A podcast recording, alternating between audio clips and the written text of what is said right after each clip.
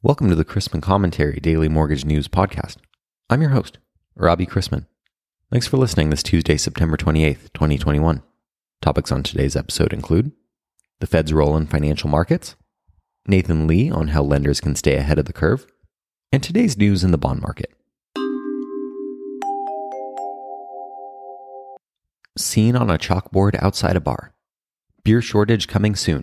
Panic buy here moving from booze to bonds, thinking that the Fed would buy $5 billion a day of mortgage backed securities is wishful drinking. Uh, sorry, I meant wishful thinking. The Fed's role is to help the stability of our financial markets, and it did so last year and this year by buying Treasury mortgage backed securities. But things are pretty stable. Aside from the usual congressional tug of war, worldwide economies are picking up a little steam leading Federal Reserve Bank of Chicago leader Charles Evans and other Fed officials to say they're on board with an imminent pullback in the central bank's bond buying stimulus effort. Evans added that as high as inflation is right now, it may not have risen enough to lift longer term expectations in the way policymakers have been seeking. Why is inflation important? If your investments are earning 2%, or your wages are going up 3%, and inflation is running at 4%, you're losing ground. Inflation is on the Federal Reserve's list of concerns, along with COVID variants, another taper tantrum, and the debt ceiling. I'd like to thank today's podcast sponsor, Richey May. Richey May is a recognized leader in providing specialized advisory, audit, tax, technology, and other services in the mortgage industry and in banking. The firm has also consistently been recognized as one of the fastest growing firms in the country and has been named to the Housing Wire Tech 100 in mortgage, Accounting Today Firms to Watch, and the fastest growing firms and an excellence in firm culture by Inside Public Accounting several times. To experience how Richey May can help you transform your mortgage business, visit richeymay.com. Speaking of which, today I wanted to welcome back to the show Nathan Lee from Richey May. Nathan has served in a variety of capacities during his 17 year tenure at Richey May, including leading the firm's overall practice growth strategy, as well as the firm's national mortgage banking practice. He currently leads Richey May Advisory, the firm's practice dedicated to risk assurance and advisory, integrated risk management, data analytics, intelligent automation, technology, and more. He also continues to maintain an active role in the mortgage industry and is a regular contributor to the firm's mortgage banking technical literature. Nathan's experience and his passion for building and serving clients is well known. We are pleased to have him back on the podcast today. Welcome back to the podcast, Nathan. How you doing? Doing great. Good to be back, Robbie. How are you doing? I'm doing good. Happy to have you here. So, after 2020, it seemed like it was the year that took forever. 2021, we're just about in Q4 here. As we head into Q4, what can you see on the horizon for 2022 that we as an industry need to be looking at? Well, I think one of the most obvious is the fact that uh, 2022 will probably be a year of much tighter margins and some some more significant pressure on profitability. We saw that to a certain extent this year, but probably not to the same extent we're going to see it next year. We, we saw margins get squeezed there a little bit in the spring, uh, but volume has held up pretty well this year, which I think has has prevented some of the uh, some further reductions in margins and and probably additional price wars. Although it was definitely seen with uh, with some of the wholesale lenders. Um, and so I think in 2022, there's definitely going to be more pressure uh, on profitability as a result of the squeezed margins and the competitiveness that's going to take place when when volume starts to uh, get a little bit leaner. And so I think that's going to be a key thing that people are going to have to really pay attention to. I know companies already are paying attention to that as they should be, and uh, and so they should be really focused on uh, profitability, uh, looking at data, and uh, allowing their teams and data to really inform them as to what's going on out there so they can react and, and make sure that uh, they're prepared strategically to operate in a much different environment next year. Yeah, I, think in addition, or maybe related to that, is the fact I think there's just going to be further commoditization of the business. Uh, we're seeing that now with some large uh, direct to consumer lenders that um, that are really playing to the the younger generation's interests uh, and preferences around um, you know simple transactions and and looking for price and uh, and so I think there's going to be further commoditization uh, which is only going to contribute to the pressure on margins and profitability. And so I think a, a differentiated borrower experience is going to be really important. Uh, I think there's going to be a lot more non QM next year, also probably related to the same thing lower volume, uh, thinner margins on conventional product is going to is going to lend or tend to drive more companies towards doing more non QM business next year. I think we're already starting to see that, and I expect that to continue next year as well. Uh, and then I, I, think one of the other things that, that we're seeing is, is a lot of interest in lenders to um, build or acquire direct to consumer channels, uh, both for recapture uh, business and also to serve younger borrowers and kind of meet them where they are and, and do a lot more uh, a lot more digital lending and um, and so I think I think those things are all fairly related to one another, and and then I think we're going to see uh, more focus on regulatory compliance. There, there's definitely uh, renewed focus on the part of regulators, state and federal level, on on compliance, and and companies are are definitely more focused here over the last six months or so on on regulatory compliance, and I expect that to continue as well next year. And then I think more long term is the lack of new young talent labor entering the mortgage business combined with the fact that companies are having a very difficult time finding talent anyways right now and uh, i'm sure everybody's familiar with that the, the war for talent is fierce.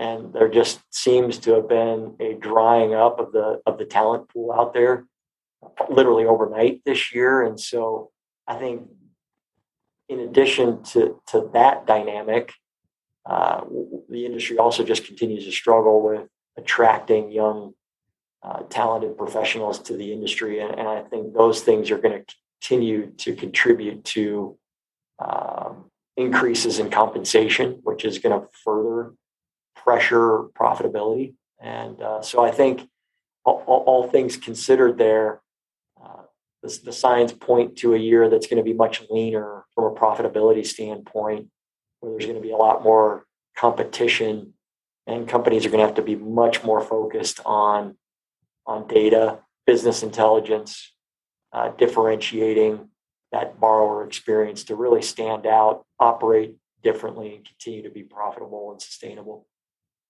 You know, it's funny because a lot of the things you bring up there it seems like we've been hearing about for a long time, whether it's, oh, we got to get more young blood in the industry or, oh, you know, 2020 was so good for margins and volumes that there's going to naturally be margin compression and reduced volumes in 2021. It's almost like, I don't want to sound like the boy crying wolf here, but but for yeah. lenders, you know, at some point, margin compression and volume uh, declines are going to come, and they've they've been given a second chance here in a way by it being delayed for so long. So, what should mortgage companies do in the fourth quarter to set themselves up for success in 2022? I think data is really key here. And I think for a long time, the industry was very focused on uh, production growth. Everybody talks about volume. Uh, they, they don't usually talk about profitability. It's obviously a much more sensitive thing to talk about, so it's easier to talk about volume and and I think you know the the overemphasis on volume at times has come at the expense of profitability, and I think as you said, yeah, this has been a has been a theme for years now within the industry that eventually the shoe is going to drop and volume is going to dry up and it's going to put pressure on everybody. We hear that time and time again. And I'm definitely not one that cries wolf. Uh, but I think this time around, there are some factors that are uh, different. And one of those is the fact that there are several public mortgage companies that are of a out of a need to continue to show volume growth, revenue growth, increasing market share, are going to are going to get very competitive uh, from a pricing standpoint. You've seen some of that already, and I expect that to continue. And so I, I think it's going to be a little bit more pronounced this time. And can companies are, are going to need to be more focused on on data and profitability than they have been in the past. And so I think companies as they go into the end of the year here and they're doing you know they're going through budgeting cycles and working on strategic plans really need to really need to layer in data and analytics and benchmarking around compensation. How are we performing compared to our peers uh, in terms of cycle times and loans per processor and per underwriter? How much are we paying our loan officers? Is that is that competitive? Is it is it not competitive enough or is it or is it too generous? And and looking at every part of their business to uncover where there are some opportunities to make adjustments where they're operating maybe not as leanly as they could or as efficiently as they could be. So i think they they need to focus there and and definitely they need to focus on areas where they can leverage technology uh, to reduce cost to reduce manual effort uh, to to get their people away from doing repetitive stare and compare type work. So how do I how do I bring technology in? Where can I use it? Where are some of those high opportunity, high ROI areas? And and allow the data to really inform them as to where they're performing well. And uh, and then I would say the other thing is is really focus on the recruiting plan uh, for this next year, recruiting and or acquisition strategy because it's in these markets it's it's grow or die time. And the big guys are going to get bigger. Uh, we've seen that already and that's going to continue to be the case whether through consolidation or or just aggressive recruiting. And they're going to put a lot of pressure on those that don't grow and get economies of scale. So smaller mid-sized lenders are going to have to be really focused on on data and uh, to, to tell them where they have opportunities but be just as aggressive on on recruiting and going out and and getting getting talent, bringing production talent, and um, and at the same time focusing on on becoming more efficient. Then I would also just mention, uh, I think an important one is saving cash. Uh, there, there's going to be an increase, obviously, in repurchases due to the higher volume over the last year and a half. Uh, companies have some big tax bills that are coming due uh, because of the significant profitability over the last year and a half. Uh, and there are going to be some thinner margins and some leaner times. So, uh, making sure that the that the company has adequate cash reserves and doesn't distribute everything out, um, and and therefore is able to to better weather the um, the leaner times, I think is going to be really important. It's always good to have a war chest for a rainy day, and that's yes. a that's a very practical suggestion uh, for our listeners out there. In what other ways can our listeners start today that can help them stand out among the competition as they close out the year and move into the next one? You know, this time of year is always a good time of year as the seasons change and we head into fall and, and uh, the cooler weather. It just it seems to just naturally trigger uh, the part of our brains that that uh, tell us we need to prepare for the new year and uh, get the team together to strategize and work on work on budgets. And I would say get the leadership team together and look at the brutal facts. Uh, they're so they're not always pretty, and when we peel the covers back a little bit, oftentimes we find things that we maybe weren't paying attention to, weren't aware of, maybe kind of knew about, but we just swept them under the rug. And get that team together and use data to help the company identify where what are we doing well? Where are we doing well? What branches what loan officers what products? Where are we making money? Where are we not making money? Which products have better margins than others? Which what should we do more of if, if that's possible for us to make that change and what changes need to be made. Uh, where can we be more efficient in each of our operational departments? Um, what uh, what what branches maybe are, are not working out very well for us, what what people aren't working out for us, aren't aren't maybe as productive as they should be, and uh, and so really going through that strategic strategic exercise of looking at the data and, and addressing the brutal facts, I think is something that we should be doing right now, as in any time when an industry is is looking at leaner times ahead. Um, and then making difficult decisions about where to invest in 2022 because that's going to be part of the strategic planning process. In order to do that, companies have to have accurate, timely reporting, uh, intelligence on the business, And if they don't have that today, uh, they should get it. Business happens really fast these days, and you need to have the data and information at your fingertips. If you don't, uh, you're going to be at a disadvantage. And so I think companies need to be really focused on upping their data game and uh, getting better analytics, getting better visibility into their business, more benchmarking, and and then really use that to, to drive the decisions that are made about what they're doing in 2022. Well said. And that's great advice. Have you ever thought about working for an advisory firm or something like that? in fact, I do. I, uh, we've been doing a lot of advisory work over the years. Of course, Richey May has been known for many years in the industry as a as an accounting firm, uh, doing a lot of audit work and tax work. But over the last several years, we've we've done more and more in the advisory area because there's just there's a real need for it, and uh, clients ask us questions all the time about how they get better, how they can operate more efficiently, more more profitably, and so it's there have been lots of opportunities for us to to get involved, to get in the trenches with them, and, and work through that with them, and so uh, it's been a great part of the business over the last few years. Been fun. Uh, to be able to get in there and leverage the expertise that we've developed over the years to to bring value add, you know, meaningful, impactful things to our clients. There certainly is a need, and it sounds like you're doing a great job of fulfilling it. So I want to thank you for making the time to come on today, and uh, I enjoyed it as always. I think this was great. I appreciate it, Robbie. It's always great to spend some time with you. All right, talk to you soon. All right, take care, Robbie.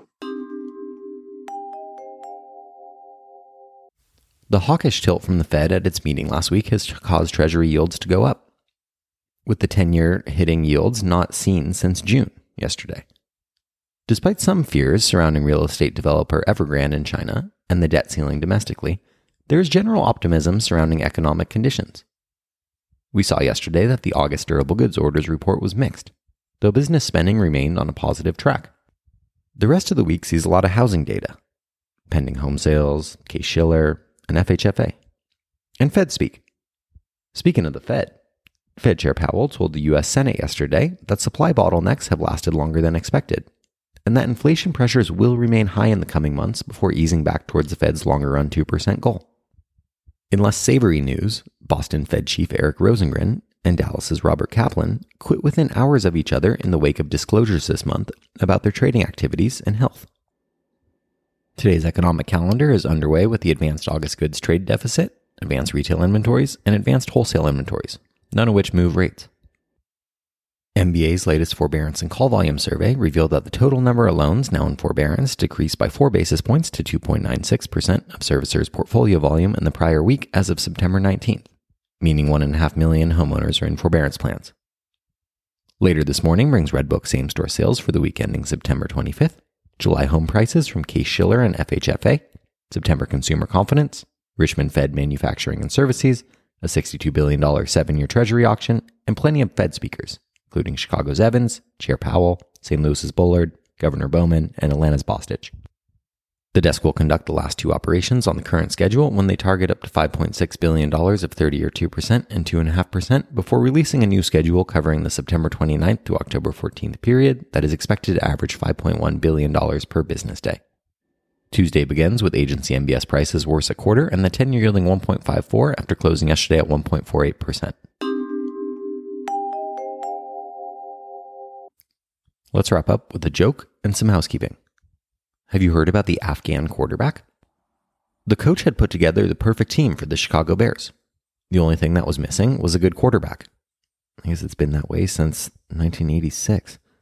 He had scouted all the colleges and even the Canadian and European leagues but he couldn't find a ringer who could ensure a Super Bowl win. Then one night earlier this year, while watching the news, he saw a war zone scene in Afghanistan. In one corner of the background, he spotted a young Afghan Muslim soldier with a truly incredible arm. He threw a hand grenade straight into the 15th story window, a 100 yards away. Kaboom! He threw another hand grenade 75 yards away, right into a chimney. Kablooey! Then he threw another at a passing car going 90 miles an hour. Bullseye! I've got to get this guy, Coach said to himself, he has the perfect arm. So he brings him to the States and teaches him the great game of football. And the Bears go on to win the Super Bowl. I guess we know this is fiction. The young Afghan is hailed as the great hero of football. And when the coach asks him what he wants, all the young man wants is to call his mother. Mom, he says into the phone, I just won the Super Bowl. I don't want to talk to you, the old Muslim woman says. You are not my son. I don't think you understand, mother, the, the young man pleads. I've won the greatest sporting event in the world. I'm here among thousands of my adoring fans. No, let me tell you, his mother retorts. At this very moment, there are gunshots all around us. The neighborhood is a pile of rubble. Your two brothers were beaten within an inch of their lives last week, and I have to keep your sister in the house so she doesn't get assaulted. The old lady pauses and then tearfully says, I will never forgive you for making us move to Chicago.